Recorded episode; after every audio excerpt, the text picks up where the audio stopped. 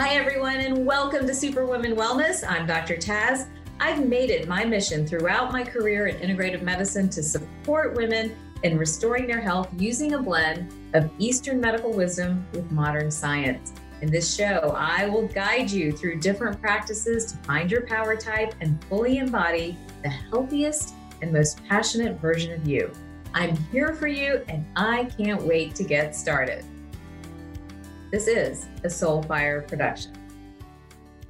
Welcome back, everyone. Welcome back to this episode of Superwoman Wellness, where you know I'm determined to bring you back to your superpowered self. Today, we are going to talk just for a few minutes on a topic near and dear to my heart hair loss. How many of you are suffering from hair loss? It seems to be an epidemic, honestly. More and more women I meet are struggling with this, and it really, really affects our self esteem. I know this firsthand because it's honestly my story. I was 20, 28, and started losing hair probably a few years prior to that but didn't really realize it because I was busy, I was in my head, and kind of really honestly not wanting to acknowledge what was happening to me. Has that mm-hmm. ever happened to you before where you know something's going on, but there's a lot of shame and guilt with accepting and owning that something could be shifting or changing? Well, that was me. And so I just kept working, ignored all the signs and symptoms that something was wrong. Hair, after all, is one of our vital signs.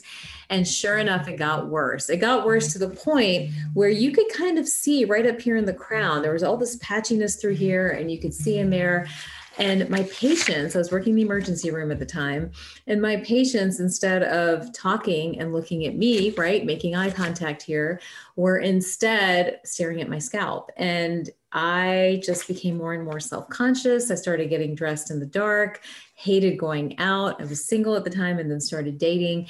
And it was actually my husband who said something and was like, you know what? I think something's wrong. I think you're beautiful, but I, I don't think this type of hair loss is normal. You probably should get checked out. And my mom sort of backed him up and off I went making doctor's appointments. But that journey didn't turn out so well. So I went to probably four to five different specialists and as you guys all know, doctor's appointments take time. So each one was an investment, a chunk of time, a chunk of energy. And I walked out with little to no answers or just this feeling of despair, especially when one particular renowned dermatologist looked at me and said quite clearly, sweetheart, if you don't do something, you're going to be bald in a couple of years. Well, I don't know about you, but nobody wants to hear that at the ripe old age of 28. And I was desperate. He prescribed a medication. I took the medication. It had it had consequences and side effects. One of which was it dropped your blood pressure pretty significantly, and I ended up crashing my car. So at the end of that little journey, realizing that I could have hurt myself or hurt somebody else on the road, I realized I had to take this into my own hands. And that's really what began my journey into integrative, holistic, and functional medicine. I hate telling the story sometimes because I'm like, oh my God, it was all about my hair. But my hair was my warning sign. It was one of my vital signs. It was a sign of my chi, as they talk about in Chinese medicine, that was declining due to a number of different factors, many of which play into what my patients are experiencing today with their loss of hair and losing hair and not feeling good about themselves. So I wanted to tackle this topic and break it down for you guys. I don't know if many of you understand how complex hair loss is. First of all, there are many different types. There is the type where we just lose from everywhere. There's the type that's very distinct. You lose in a very small circle, and that's alopecia. There is uh, stress uh, hair loss where it's just falling out because there was a stressful event. There's traction alopecia where we're, you know, kind of pulling on it all the time, where it's getting styled a lot or teased a lot, and that's making it fall out. But again, there are all these different types of hair loss. So the first step, whenever we're talking about hair loss, is to try to figure out what type you have. And so again, if you're losing from everywhere, that's generalized hair loss, that's diffuse hair loss. If you're losing typically from the crown, that's called androgenetic alopecia, and it's very much tied to the androgens, which are testosterone and DHEA and some of these hormones. If your hair is getting brittle and drier, that could be partly hormonal, but it's also related to nutrition and nutritional deficiencies like not having enough B vitamins, magnesium, or healthy fats. And then again, if you've recently had a baby, you can have a massive loss of hair, or if you've had a disease, you can have a big loss of hair. Even a stressful event can trigger that. And that's a different type of hair loss called telogen effluvium. How many of you are putting that scoop of collagen in your morning cup of joe? Now, it's a great health hack. It really helps to add more protein to that morning cup of coffee, especially when we know that caffeine depletes the body of collagen reserves. But is your collagen sourced well?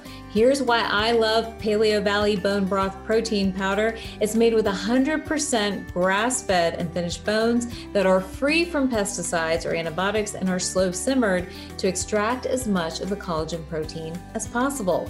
The bones are simmered in filtered water only, nothing else. They know they're not using chemicals or harsh solvents.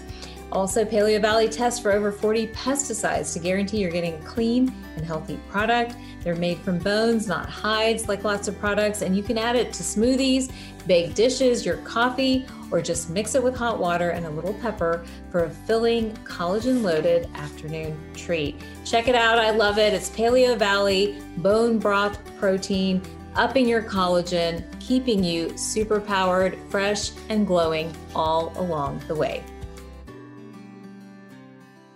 So you want to identify the type of hair loss you're experiencing. And once you have your finger on that, it's really important to get and acknowledge the fact that you need help and that you need an expert who can help you navigate all of this. So here's what I like to do when someone comes to me talking about their hair and concerned about their hair. We absolutely want to check all the key markers of health. So, where's your nutrition? What's happening there? Do you have any of those deficiencies that we just mentioned? If you guys want a cheat sheet, here's my cheat sheet. So, being low in magnesium, being low in iron, low in vitamin D, low in fats, those are all some of the common nutritional deficiencies low protein. All of these will contribute to hair loss, especially the type of hair loss where the hair gets really brittle, it thins down, and then in turn it falls out. So think nutritional deficiencies and maybe getting tested for some of this stuff if you are experiencing hair loss. In addition to that, we know the hormones play a tremendous role, right, in hair and hair regrowth and hair loss.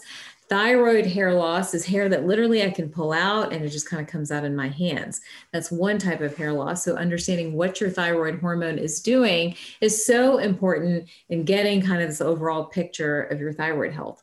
After the thyroid, I would say these androgens, we mentioned that. So where is testosterone? Where's DHEA? Where are, uh, you know, some of the other androgens? Where are they kind of settling out? I think it's important to understand that as well. That type of hair loss, every strand of hair will start to thin and get kind of really brittle and then just fall out. It all, it's almost like the hair follicle miniaturizes. It starts big and gets smaller and smaller and smaller, and then just falls out. So, getting those androgen levels checked and making sure they're not too high, that's another way of understanding what type of hair loss you might be experiencing. And after understanding the hormones, gut health, how many times have we talked about gut health? The gut is so critical in this overall picture of health. We want to make sure you're digesting well, you're absorbing all those nutrients properly, and you don't have things like candida, which is an overgrowth of yeast in the gut, or bacterial overgrowth, which in turn can trigger a lot of the inflammatory changes as well. So, your gut health, eating the right foods for you, how you're digesting, how you're absorbing, all of these play into the quality of your hair, believe it or not. So, we've talked nutrition, we've talked hormones, we've talked about all the different types of hormones to get uh, tested. Stress is a big piece of this puzzle. I was pretty stressed during those years as well, not sleeping, flip flopping between day and night shift. And so, really understanding what your stress load is and how you can modify it would be very important. A big component of that is getting good consistent sleep at least five to six uh, five to six. That's what that's what i'm calling consistent sleep. Maybe not five to six hours at least six to seven hours continuously at night. Eight is ideal. But i know for a lot of you superwomen you're out there busting it. So at least six to seven hours of continuous sleep at night. And a Chinese medicine theory is that that sleep really needs to be from at least 11 o'clock, you know, in the evening all the way to five o'clock in the morning. So getting that good, consistent pattern of sleep. So keeping that in mind as well when you're thinking about your hair and hair loss. So hormones, nutrition, gut health, stress, what you're putting on this lovely scalp, making sure you're not overloading it with chemicals because that in turn can wear down hair quality and plug up the follicles. So that's important as well. And paying attention to scalp health, which actually the scalp, believe it or not, has its own microbiome. In fact, we're talking more and more about the scalp microbiome and how all the bacteria that live here will influence the quality of your hair. But that in turn is tied right back to the gut. So we end up kind of right back where we started. So these are all the critical things to check and evaluate when it comes to your hair and to understanding hair loss and what could be triggering it.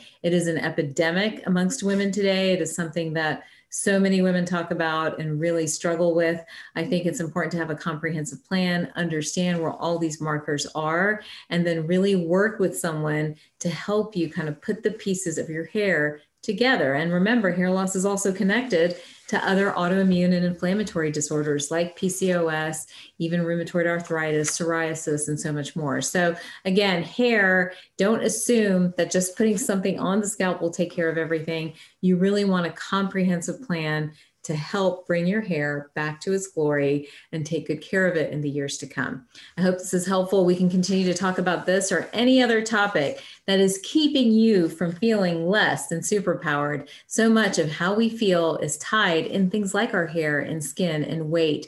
And while it may seem vain, at the end of the day, how we feel will dictate what we bring into our lives. I hope this has been helpful information. I'll be doing more of these short little bursts on different topics. Let me know what you'd like me to talk about. And for those of you who have been watching this, thank you for watching and listening. And don't forget to rate and review it and share it with your friends. I will see you guys next time.